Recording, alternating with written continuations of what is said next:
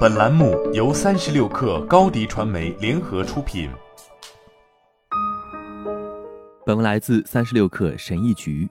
如果你有毒的话，你能意识到吗？有没有可能你就是那个严重破坏团队建设、造成其他人工作效率低下的人？研究表明，大多数情况下，其他人眼中的我们，并不是我们自认为给他人留下的印象。有三种习惯会令你不经意间变成毒人。假如你不希望同事恨你，这里有一些策略可以帮助你避免这种情况。信号一：表现冷漠。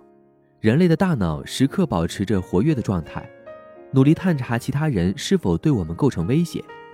我们会探查其他人会不会影响我们的人际关系、我们的事业，乃至我们的幸福安康。人们依据你的热情程度对你进行评估，你的热情程度、表现友好、充满关怀，并设身处地为他人着想，可以证明你是否对观察者怀有善意。这也是他们初次与你接触时最先了解的一点。如果你表现得十分热情，那么在同事眼中，你指挥其他人做事很可能是为了帮助他们。你在发送重要邮件时漏掉了一名同事，完全是因为疏忽；你的暴脾气也是因为压力太大。换句话说，一旦人们相信你时刻把大家利益放在心上，那么他们在质疑你时就会往好处想，而且解读你的行为也会更宽容。不过，这一切只有当你表现热情时才会发生。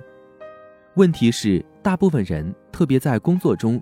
认为应该靠工作能力给同事留下深刻的第一印象，他们急于证明自己的能力和聪明才智，因此忽略了展现自己温暖热情的一面。记住，其他人不会知道你内心的想法和感受，你必须表达出来。所以，努力表现出你是跟他们站在一起的。信号二：表现自私。你说我为同事们拼命工作，比所有人做的都多都好。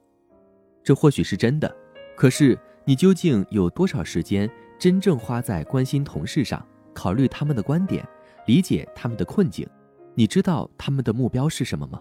如果你不怎么了解同事的动力、他们的希望或者恐惧，那你可能就有麻烦了。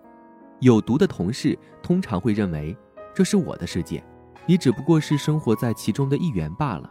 虽然你可能并不这样认为。但只要你表现出来的是这种态度，就会成为毒人。老实说，最自私的人不会意识到他们自私，而且几乎所有人都不想成为自私的人。为了确保自己不会成为这种类型的坏同事，你得时常花些时间从同事的立场出发考虑问题，如此才能了解其他人的想法。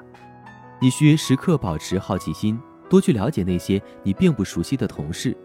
最重要的是，你要表示自己感同身受，让他们知道你尊重他们，努力想透过他们的双眼去了解他们的内心，多说一些类似于“很抱歉让你去处理，我想你肯定觉得”之类的话，来直接展现同理心。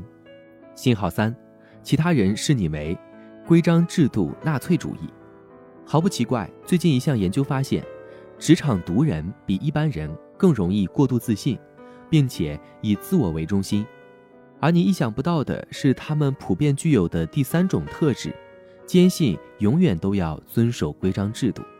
不过，规章制度纳粹主义者可不这么认为，他们紧抓着规则不放，而且即便规则不合理或者阻碍了生产力，他们也要确保每个人都遵守规则。过度以预防为主的人，通常都会严格遵守规则。以预防为重点的人，一门心思保持安全。他们一般都规避风险，担心不够细心会产生问题。他们的优点在于工作更周密、准确、万全。你做事的时候会不会有点严格？认为事情就应该这么办？你是否对此直言不讳？尽管你本意是好的，但你认为有道理或者负责的行为，可能就会破坏整个团队。面对规章制度。尤其是那些既不违背道德也无关法律的规则，多一些灵活与宽松。而且，当你放水时，一定要对同事严明，这样才不至于白当了好人。最后，如果你真的必须坚持规则，不要指望其他人能理解原因，花一点时间向其他人解释你的想法，告诉他们在这种情况下遵守规则的原因，以及这样做会给团队带来的好处。好了，本期节目就是这样，下期节目我们不见不散。高迪传媒为广大企业提供新媒体短视频代运营服务，商务合作请关注微信公众号“高迪传媒”。